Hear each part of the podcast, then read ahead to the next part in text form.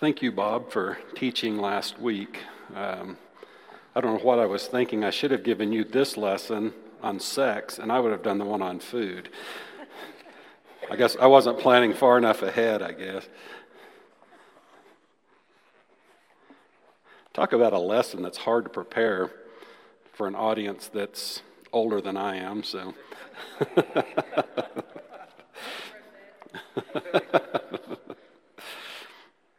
you all know more than I do. Um, we're continuing the study in this book, Gods at War. Um, last week we began um, study on the, the section, The Temple of Pleasure. And um, I listened to the, the lesson that Bob did and thought he did a, a very good job of covering uh, the, the God of food and how that that can be um, a temptation for us to uh, put food in a higher place than it should be. And so uh, tonight we're going to look at the God of uh, sexual pleasure. And so we're going to, to start out, uh, hopefully, I'm not telling you anything new, that sex is good. Uh, it's a gift from God Himself, and it was His idea uh, from the beginning uh, to create sex. Um, it could have. Um, if it's done His way, it creates a supernatural bond between spouses. And um, even at the creation of humanity, in Genesis, the second chapter, it says that God arranged it so that a man leaves his father and mother and is joined to his wife, and the two are united into one. But sex is not just for um, procreation or pleasure. It's, it's a unique uh, gift that God brings to us that brings both pleasure and intimacy. And of course, it does produce children in accordance with God's plan. He could have made um, reproduction a simple thing, um, joyless, an act of natural instinct, but He's a God that, that loves us and wants things to be pleasurable for us. That way, He, he made food with different tastes, different textures, so we're able to enjoy it and have pleasure in our eating. It's not just for nutrition. And sex is the same way. Um, it was made to, to be pleasurable. Um, I, I, was, I, was, thinking I was prepare, preparing this. I'm glad he didn't choose the, the model for human sexuality like the praying mantis or the black widow. that doesn't turn out so well for the guy. Um, or like a bacteria where it's completely asexual, it just happens, or maybe even a starfish where you tear off one of its arms and throw it back in the water, and next thing you know, it grows another starfish. So, God gave us uh, a sex as a pleasurable activity uh, to unite us and draw us close together as, as husband and wife.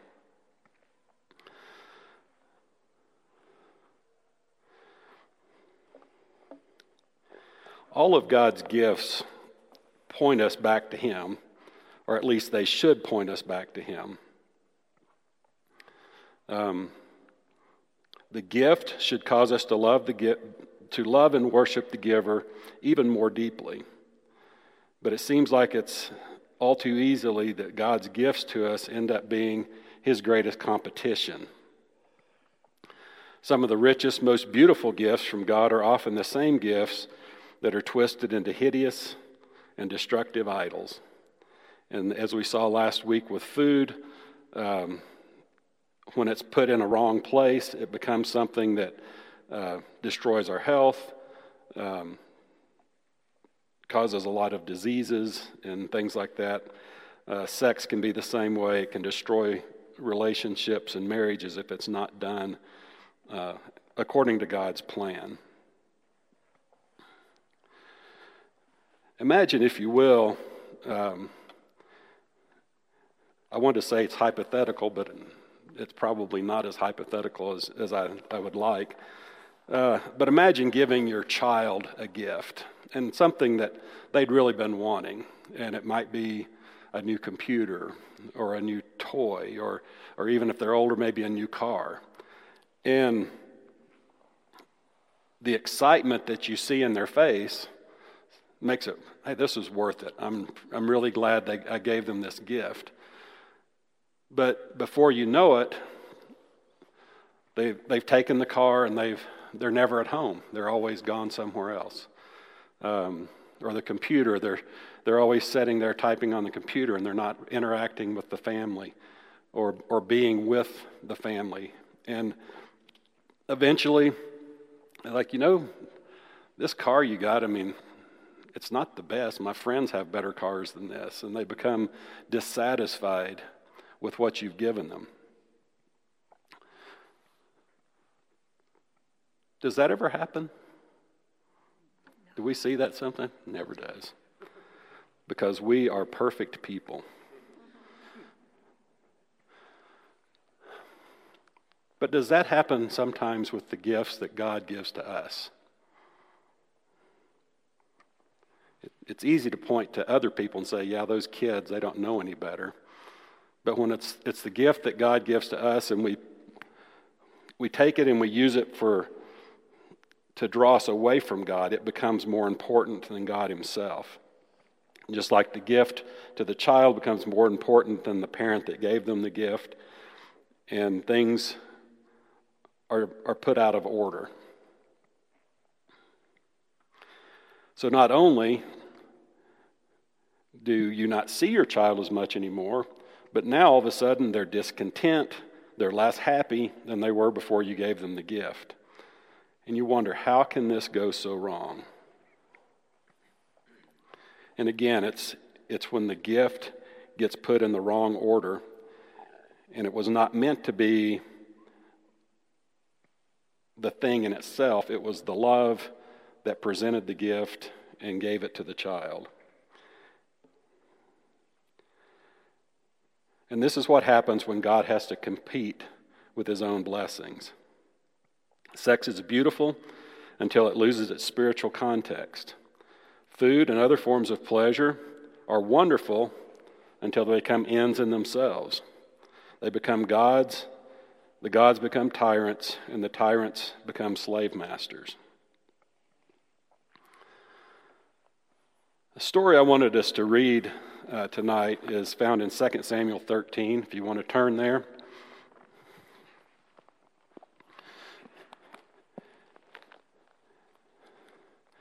This is a story of a prince and princess that Disney will probably never make a movie of.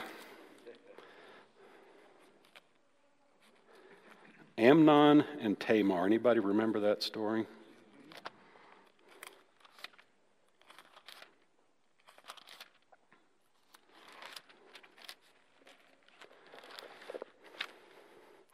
We'll read the first 15 verses of this of chapter 13 of 2 Samuel. In the course of time, Amnon, son of David, fell in love with Tamar, the beautiful sister of Absalom, son of David. Amnon became frustrated to the point of illness on account of his sister Tamar, for she was a virgin and it seemed impossible for him to do anything to her. Now Amnon had a friend named Jonadab, son of Shimei, David's brother. I pray that nobody has a friend like Jonadab in here. Jonadab was a very shrewd man. He asked Amnon, Why do you, the king's son, look so haggard morning after morning? Won't you tell me? Amnon said to him, I am in love with Tamar, my brother Absalom's sister. Go to bed and pretend to be ill, Jonadab said. When your father comes to see you, say to him, I would like my sister Tamar to come and give me something to eat. Let her prepare the food in my sight, so I may watch her, and then eat from her hand. So Amnon lay down and pretended to be ill. When the king came to see Amnon, to see him, Amnon said to him, I would like my sister Tamar to come and make some special bread in my sight, so I may eat from her hand. David sent word to Tamar at the palace Go to the house of your brother Amnon and prepare some food for him So Tamar went to the house of her brother Amnon, who was lying down. She took some dough, kneaded it, made the bread in his side, and baked it. Then she took the pan and served him the bread, but he refused to eat. Send everyone out of here, Amnon said. So everyone left him. Then Amnon said to Tamar, Bring the food here into my bedroom so I may eat from your hand. And Tamar took the bread she prepared and brought it to her brother Amnon in his bedroom. But when she took it to him to eat, he grabbed her and said, Come to bed with me, my sister. Don't, my brother, she said to him, don't force me. Such a thing should not be done in Israel. Don't do this wicked thing. What about me? Where could I get rid of my disgrace? And what about you? You would be like one of the wicked fools in Israel. Please speak to the king. He will not keep me from being married to you. But he refused to listen to her, and since he was stronger than she, he raped her. Then Amnon hated her with intense hatred. In fact, he hated her with more hated her more than he had loved her. Amnon said to her, "Get up and get out."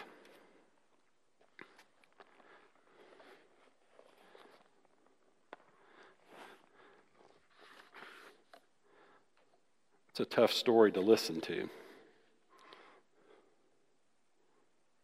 So, what, what happened in this story? Okay. He was in lust with her.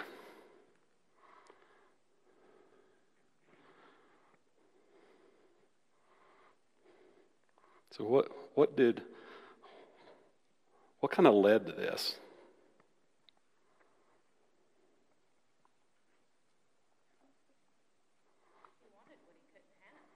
Okay, he wanted what he couldn't have. He, no self control. And he dwelt on it. Did you pick up that? I mean, he obsessed over it until he was sick. And that can, when we think about that, when we, we think about this story, it's like, that would never happen to anybody in this, this day and age. But yet, when we dwell on things that are not right,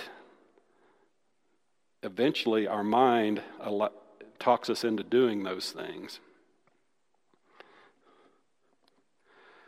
When something good becomes a God, the pleasure it brings dies in the process. Pleasure has this unique trait. The more intensely you chase it, the less likely you are to catch it. Philosophers call this the hedonistic paradox. The idea is that pleasure pursued for its own sake evaporates before our eyes. I'd never heard of the hedonistic paradox, so I had to look it up, and it's a real thing. um, the God of sexual pleasure promises you intense and incredible satisfaction as you read the magazines and surf the websites, as you keep going a little further with your girlfriend or boyfriend, you obsess over what it would be like to give in to your desire, to grab that moment of ecstasy. But what happens? The God delivers the opposite of what's promised. Instead of satisfaction, you experience emptiness and an almost immediate hunger for something more. Instead of closeness and intimacy, you experience a tra- strange sense of loneliness.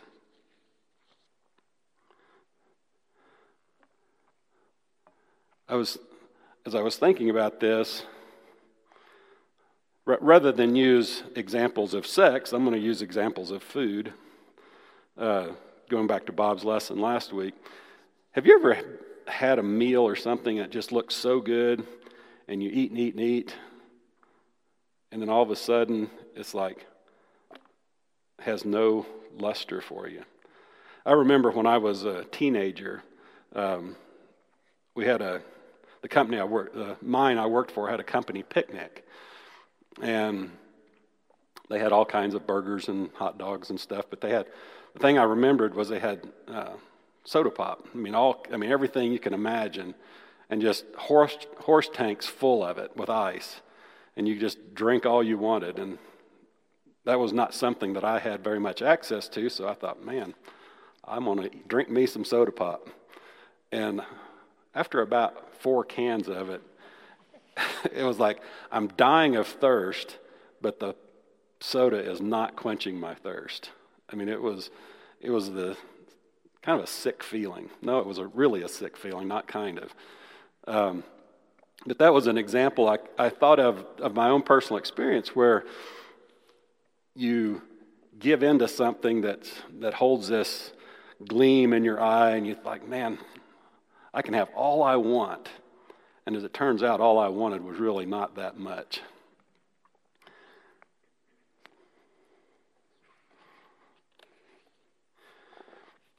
When the gift replaces the giver as the object of our worship, something surprising happens. When we begin to worship the God of pleasure instead of the God who gave it to us, we discover that the pleasure is lost. We discover that the devastating paradox that when we pursue pleasure as a God, the pleasure disappears. When we worship sex as a God, we find that it leads to the exact opposite of its divine design as a gift.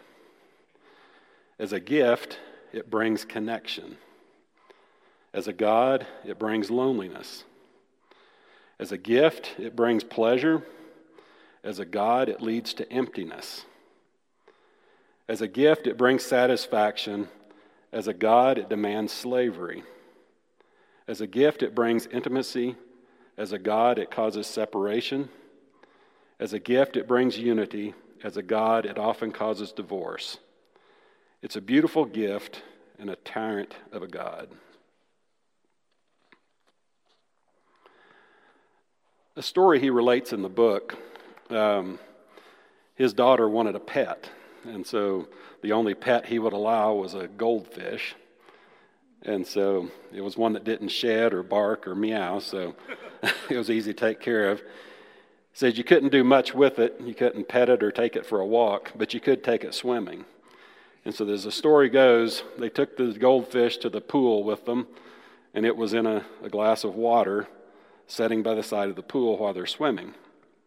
And his daughter wanted the goldfish to get in the water with them and swim, and he explained that that would not be a good idea. And so they went on swimming, and Eventually, as the story goes, the goldfish jumped out of the glass of water and flopped into the pool. And he realized it, and he, so he looks in the pool trying to find it, and he said the goldfish is there in the deep end, just zipping back and forth and having a big time because he was in what must have seemed like the ocean to him. I mean, lots of water, no restrictions. But he tried to catch the goldfish and save it from what would turn out to be not a good situation for the goldfish, but he says it's harder to catch a goldfish in a pool than you think. and so he waited it out, and the goldfish started swimming slower and slower, and finally it floated to the surface, belly up. And so this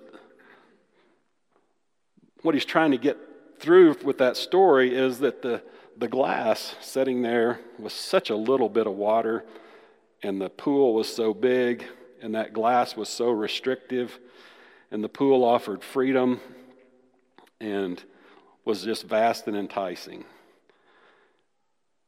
And at first, when the goldfish flopped in the water, it felt so good to be in the open water swimming around. But at the end, he was in poison to him, and that's, that was his demise. The restriction turned out to be a loving thing, and freedom really meant destruction. And that's kind of how the God of pleasure works, isn't it? He promises freedom and joy, and as soon as you take the plunge, it's toxic. And so often that's where we end up. I mean, we think about who likes to wear their seatbelts? Not me. But it's there to, to help me, to keep me safe. Um, traffic lights. I complain every time I have to stop at one. But the good thing is, the other people have to stop when I go. So it's something that gives, gives us security and safety. And when we worship God with all our lives, we experience what we really wanted all along, and that's deep and intimate pleasure.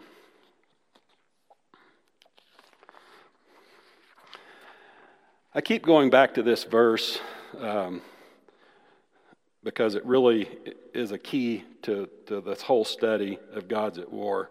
And it's Proverbs 4.23. Above all else, guard your heart, for everything you do flows from it. And this battle that we're talking about here of sexual uh, intimacy is a battle that must be fought in our minds. Um, in 2 Corinthians 10 5, it says, We demolish arguments and every pretension that sets itself up against the knowledge of God, and we take captive every thought to make it obedient to Christ. And I think that's, that's where the battle begins. It's not, um, I'm having a problem here, so just stop it. Okay, that's easy for you to say, maybe hard for me to do. So I'd like to ask some questions as we examine ourselves. Uh, some I'll ask for responses to, others uh, I'll just let you think about them for a little bit.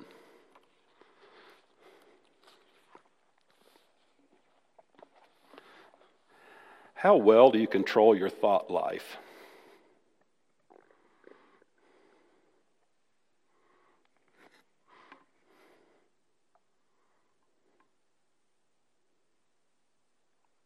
Hello.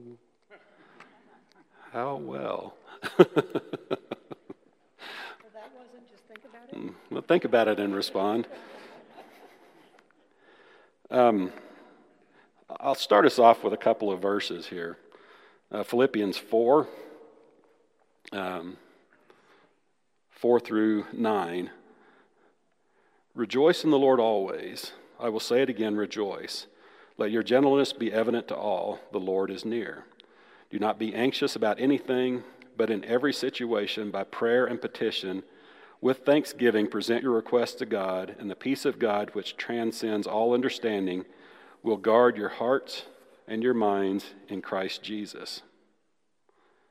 So, that, so that's an important verse, I think, that we can rely on. The peace of God that transcends understanding will guard our hearts and minds in Christ Jesus. And then Finally, brothers and sisters, whatever is true, whatever is noble, whatever is right, whatever is pure, whatever is lovely, whatever is admirable, if anything is excellent or praiseworthy, think about such things. Whatever you have learned or received or heard from me or seen in me, put it into practice, and the God of peace will be with you. So I'll ask the question again How well do you control your thought life?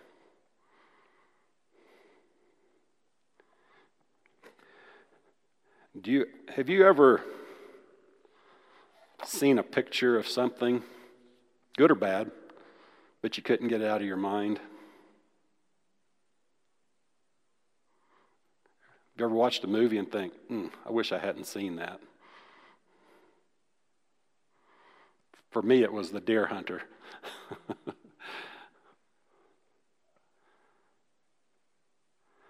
but once that's in there, it's stuck in there. So I feel like my job is to kind of try to be wise in what I allow in.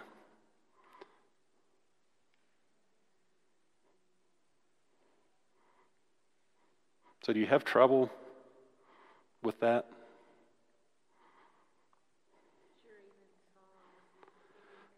Songs are some of the worst ones. Yep.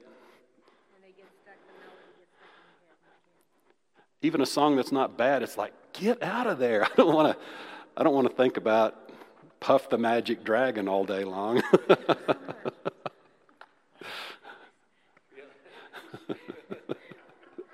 Sorry.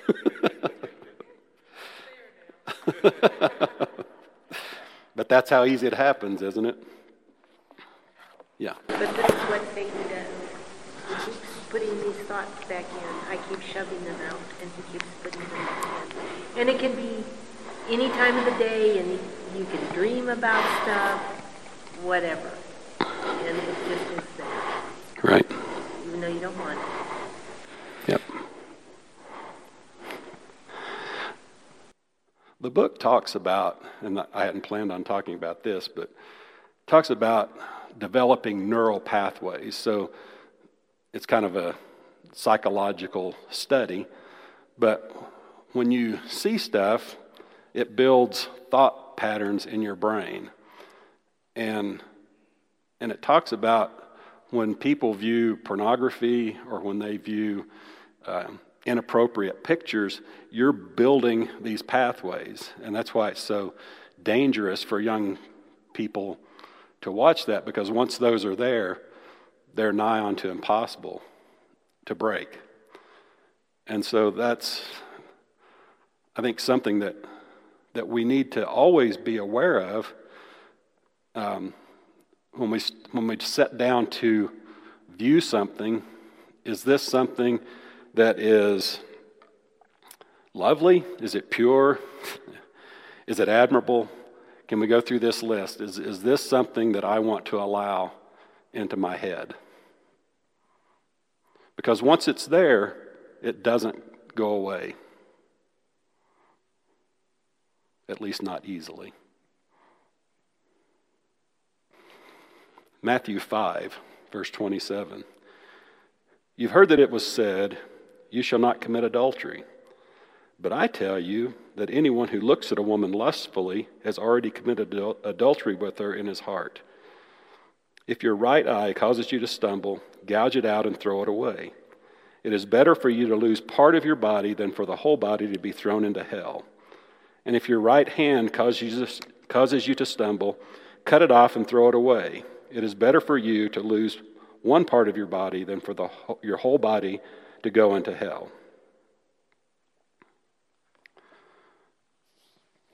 So, again, how well do you control your thought life?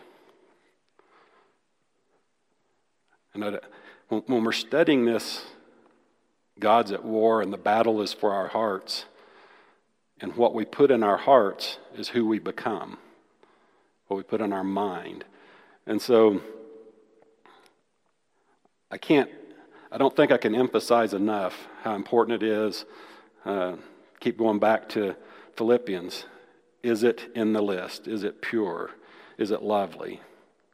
Is it admirable? Because those are the things that we need to be thinking about. Because if we don't, the God gods that we're fighting against are going to take a foothold in our lives and in our minds. And that's, that's where we cause ourselves a lot of trouble. Yes, ma'am. One thing that the battle is for all of us is if we're living in the world, but your mind can only think one thought at one time. So when you get that thought and you're using that plumb line, uh, that you make a choice at that point to say, okay, what do I do with this thought? And I'm going to I'm going to dismiss it and think on this thing. You just have to keep constantly making choices. If your heart, like you say, is the battles for your heart.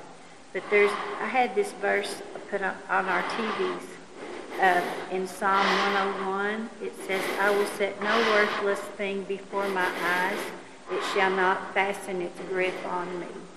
And, and just those, those constant things help you to battle that with, uh, you know, with God when you're asking God to give you the strength to, to replace those thoughts that you know is not right, not pure. Yeah, thank you, Steve. Are you going to mention people here? The reason I say that is going back to with Tamar and Amnon. If he hadn't had Jonadab give him the idea, he might never have done what he did and kept himself out of that. And the second part of that is his dad. Deuteronomy 17, 17 told the kings, don't have a bunch of wives. Instead, he had a bunch of wives and in essence kind of set up an environment which unfortunately was Right. Yeah, David probably wasn't the best role model for relationships with other women. Yeah.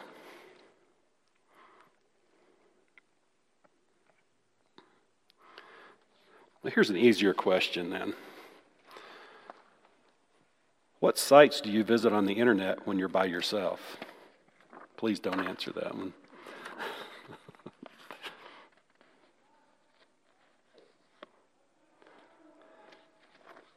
what might be lacking in your intimacy with God?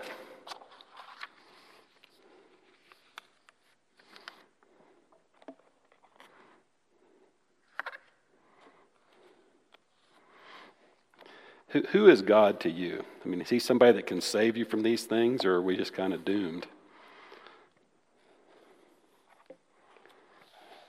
When temptations come, where do you go?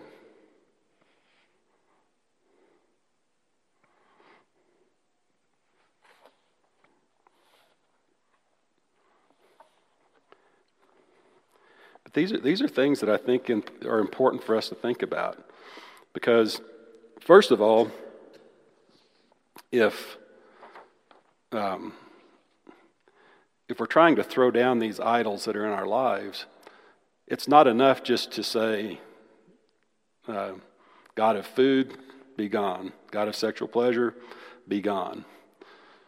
Because we're going to pick something up and put it in the place of the God that's thrown out. And so our challenge is to replace that with the Lord God and look at the giver of the good gifts that we have and that we enjoy and worship Him and praise Him and thank Him for those gifts. And when we do that, the pleasure remains for us. If we chase the gift as an end in itself, the pleasure goes away. Um, I want to finish out tonight. Um, hopefully with some things that will help us uh, help us in overthrowing these gods of pleasure. And I'm going to call it just a big general word fasting. Does anybody in here fast on a regular basis from food, from entertainment, from internet? From sex. Yeah.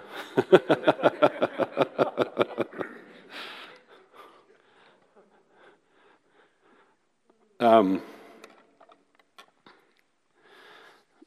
in Matthew five or Matthew six, um, verse sixteen, says, "When you fast." Do not look somber as the hypocrites do, for they disfigure their faces to show others they are fasting. Truly, I tell you, they have received their reward in full. But when you fast, put oil on your head and wash your face, so that it will not be obvious to others that you are fasting, but only to your Father who is unseen, and your Father who sees what is done in secret will reward you. So, so if you fast, no, when you fast, sounds like it's something that's expected, doesn't it? Um, I see a lot of people, they take a, a fast from Facebook. What's the first thing they do? Announce, every, announce it to everybody I'm going to be off Facebook for six months or whatever. Is that how fasting works? I mean, th- this, this concept really is going to encompass everything that we talk about in this the temple of pleasure.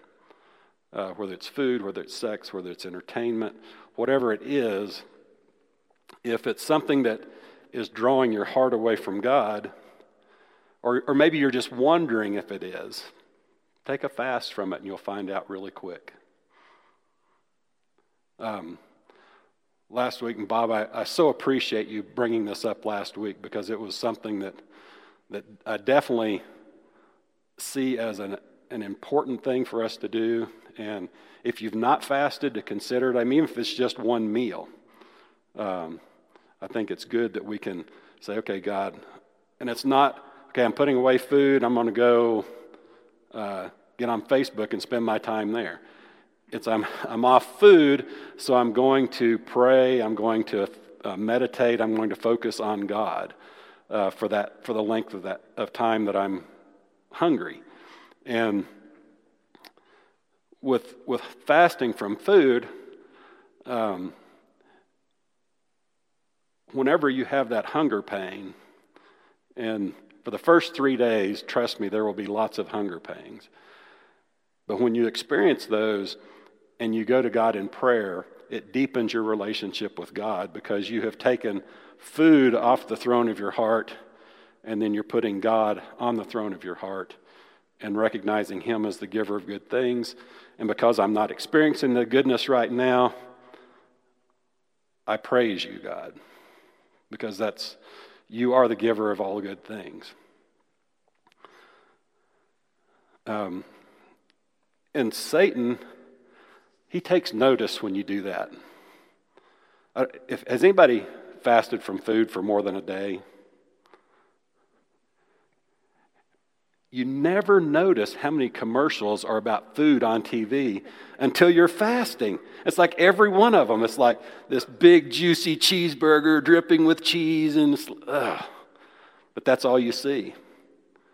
And and I think Satan uses that opportunity to test us. He did with Jesus, so why wouldn't he do it with us? Um, we had uh, dinner the other night with a new family here, and the wife had chosen for Lent to give up sweets. Well, as so happens, Jana brings a chocolate eclair cake, and she's like, "Oh, that's my favorite," but she didn't eat any of it. God or Satan knows what we like and what's going to hurt us the most, and that's where he he tries uh, to tempt us. That's where the temptation comes in. If you've not if you've not fasted from food, I would suggest you try it. Uh, make sure that you're healthy enough to do that and all. I don't want to be responsible for anybody dying for doing something they shouldn't have. Um, but some things you can fast from that's not going to kill you, you may think it will, is social media or just internet in general. Just get off of it. For one thing, you waste a lot more time than you think on that stuff. Um, I've noticed that, well, for one thing, uh, Jack and I were in Mexico this last week, and there is no internet. It was wonderful. And but we got a lot of work done. Eight guys built two houses in 4 days. And so when you're not distracted by things, you can get a lot of work done. But also take that as an opportunity to recognize God as a giver of our time, as a giver of the things that we, we have and the ability and the talents that we have to do things and not waste those on living vicariously through people that only post the, post the good stuff that goes on in their lives. And I would say even sex is something that might not hurt us to do a fast from periodically. It's what, what, what has got a grip on me that I might be holding on and putting above God in my life. And when we, when we go on a fast on something like that, we find out pretty soon uh, how important something is to us.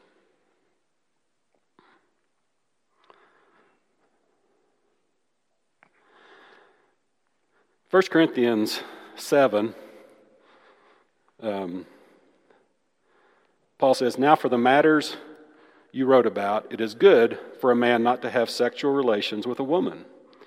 But since sexual immorality is occurring, each man should have sexual relations with his own wife, and each woman with her own husband.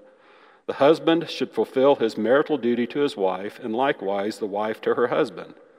The wife does not have authority over her own body, but yields it to her husband. In the same way, the husband does not have authority over his own body, but yields it to his wife. Do not deprive each other, except perhaps by mutual consent and for a time, so that you may devote yourselves to prayer. Then come together again, so Satan will not tempt you because of your lack of self control. I say this as a concession, not as a command. So I think Paul is giving, giving an example here that, first of all, there is a context that God gives where sex is good and right and should be enjoyed. But also, there might come a time where we can agree as husband and wife let's take a break and do what? Pray. Okay, it's not just take a break and look at porn or take a break and do something else. It's take a break and pray. And so I think that's, once again, we have, a, we have scripture that admonishes us to do that. And so I would, I would look at this lesson as one um, on how we can use or how we can recognize God as the giver of the good gifts that we have, and that we can take a break from those gifts, fast from them, so to speak, and worship God, pray to Him, recognize His sovereignty, His good goodness in giving the things to us, so that we can live lives of holiness and be close, closer to God uh, for having um, followed His will. Yeah. Okay. So, so what Bob says is that we can, in addition to to praying and meditating, that we can read Scripture uh, as part of what we fill ourselves with during these fasts that we take. And so, I'm just pointing out the script, what the scripture says that we should do. And I know everybody's situation is different, and scripture doesn't get into minutia. It just tells us, uh, here's what to do. And I think that's because we are so prone to worship the wrong thing. And if we take that away and worship God, uh, everything flows back into the spot where it should be. Anything else? Well, I'm done. So unless somebody wants to give up and give a personal testimonial right now, that's we'll call it good. no, nobody. Okay. Oh, Richard wants to. so I, am re- reminded of uh, a skit that the York crew did uh, during one of the SOCWEF or the, the York youth things. And it, it was a guy, a bunch of guys trying to stay focused on Jesus. So they go, focus on Jesus, focus on Jesus, focus, focus on the El Camino, focus on Jesus, focus on the girls, focus on Jesus. And at the end they say, where's your focus? And so that's just what we have to do is don't let the squirrels or the girls or anything else distract you. Stay, stay focused. Yeah, okay. Stay focused.